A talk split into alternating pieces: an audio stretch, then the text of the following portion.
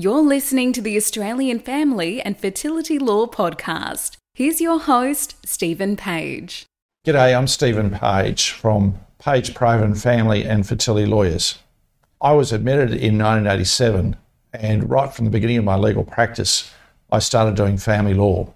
I decided to specialise in 1988, and since 1996, I have been an accredited family law specialist with the Queensland Law Society. I've acted in many cases with grandparents concerned about their grandchildren. And there are some basics to know. The first thing is grandparents don't have rights. There's this common assumption under Australian law that parents have rights. Uh, no, you don't. There's a common assumption under Australian law that grandparents have rights. Uh, no, you don't.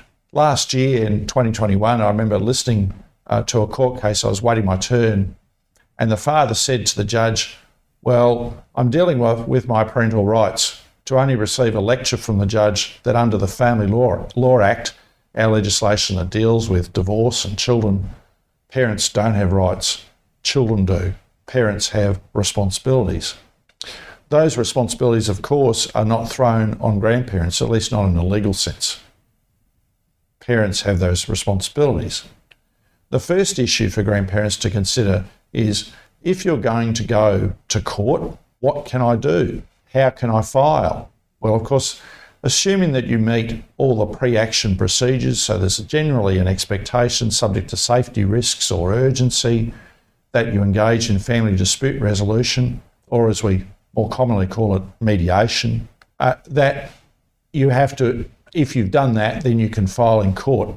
Well, anyone can file in court in, in parenting proceedings, as the judge has said, but only someone who has standing can actually proceed with that application. So you can file today and get knocked out tomorrow. And if you get knocked out, obviously a cost order could be made against you. So who can actually who actually has standing under the Family Law Act to, with parenting proceedings? Well, it's any parent, grandparent, or anyone else concerned with the care, welfare, and development of a child. The good news, therefore, is that a grandparent has the right to bring proceedings under the Family Law Act. You don't have to go through an extra hurdle to convince the court that you should be able to bring proceedings. And then what do you want to achieve at the end of that? Well, grandparents' cases, from my experience, broadly fall into two categories where grandparents want to spend time with a child, and the other one where grandparents feel the need for the child to live with them. So let's talk about the first and that is when grandparents want to see the child. Th- these cases are very, very difficult. Typically, the grandparent has had the grandparents have had a falling out with their with their son or daughter, and this might be because their son or daughter uh, has is argumentative or has issues with drugs and alcohol or violence, or as I've commonly seen, their spouse is difficult. And if, if we think of that that common relationship between uh, mother in law and daughter in law, which is often seen as being poisonous, that's probably a good description. What do you do in those cases? The parents in those cases often dangle the children um, on a string. Well, if you fall within our orbit and you are prepared to do all the things we want you to do, then you can see the child. Well, some grandparents are obviously prepared to do that, others aren't. And if you're not, then that can be difficult because the court might allow, might order time to occur, but it will be limited. And it might be, for example, once a month, something in that order. If you've got long standing arrangements with your grandchildren, that's different. That makes it a lot easier because you can say suddenly it's been chopped off and we need, need to ensure in the best interests of, of, of this child or these children that an arrangement is in place. But what if that couple split up and you're wanting to spend time as a grandparent uh, with your child? Well, this is often seen by the court as a stalking horse. And I'll, I'll give the example. Um, if um, Bob, uh, whose dad, he's got a few problems. He's got a problem with alcohol, he's got a problem with drugs and mental health, and with violence. And he's not seen as though he's really doing much good by the children. And he might end up with supervised time in a contact centre. And you, as Bob's parent, says, Well, hang on, surely the child can spend time with me. The court's often concerned about that, not about having the relationship with you, but whether that might be used as a stalking horse to avoid Bob's requirement to go and spend time with the child under supervision, namely, come to your place and have it unsupervised. So, in that circumstance, often the court will say, well, no, it should be at the contact centre. You basically have to convince the court that you are someone who is really concerned about this child, making sure that this child is safe, and ensure that the time that you have doesn't have isn't with an, a, an at-risk parent. So that can be difficult. Sometimes grandparents, when they want to have time with the child, and there isn't that issue, but uh, dad has, for example, each alternate weekend, and so the children go and see him each alternate weekend. They might have the Wednesday night in the other week and half the school holidays. Might start on the Monday, sorry, start on the Friday and finish on the Monday, uh, his weekend time. And the grandparents think, oh, wait on, we want to have time too, and maybe the other weekend. The court generally won't be sympathetic to that because primarily the court will be wanting to divide up the time between the parents. The child isn't, after all, a salami that can be sliced indefinitely and wants to make an arrangement that the child can cope with. So, in that kind of circumstance, the court would normally be saying, well, your time should occur when the child is with your son or daughter. The other circumstance that arises is where uh, the parents really have let down the children. And the, the typical examples uh, are where the parents have a problem with drugs or alcohol, mental health, domestic violence, or all of them. In those circumstances, grandparents look at look on in despair at the care arrangements for their grandchildren. And I've acted in a number of cases for uh, grandparents, either grandfather or both grandma and grandpa, or grandma alone, because sometimes there's only one grandparent where they've acted and acted decisively to protect their children. Only the other day, I, I got a message from a, from my grandmother. She came and saw me quite some time ago, and she and her husband were really depressed because she could see that their child and their child's ex were really letting down these children, their grandchildren. Just terrible. Usual um, issues of neglect, uh, violence, um, and substance abuse.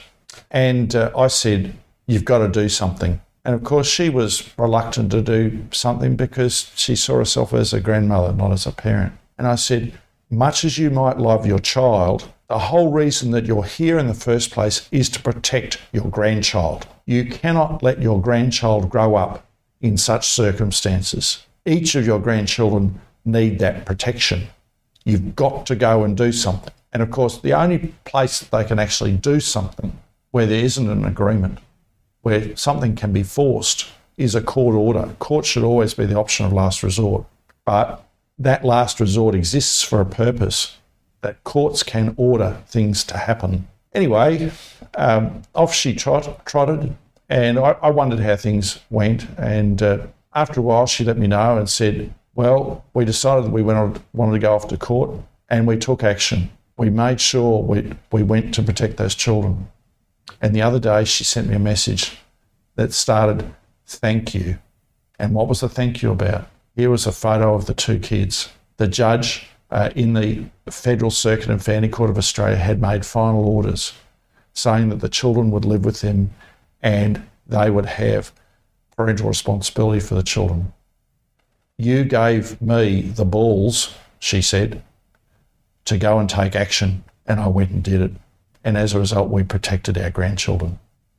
In those circumstances, grandparents have a vital role to play. On my shelf in my room I have a photo of a six year old girl. She's now an adult. I saw her last year. I started acting for this girl's grandmother when this girl was only a couple of months old. Sadly, the court case dragged on. When the court case was over, it restarted. New set of court proceedings occurred. Why I acted for grandma was there was no grandpa. And my client's daughter, sadly, was a drug user. She was a heroin user. She had been introduced to heroin by her boyfriend, who had also beaten her up. And he, of course, was the father of this child. So we had that usual combination of substance abuse, violence, mental health, and neglect all in one.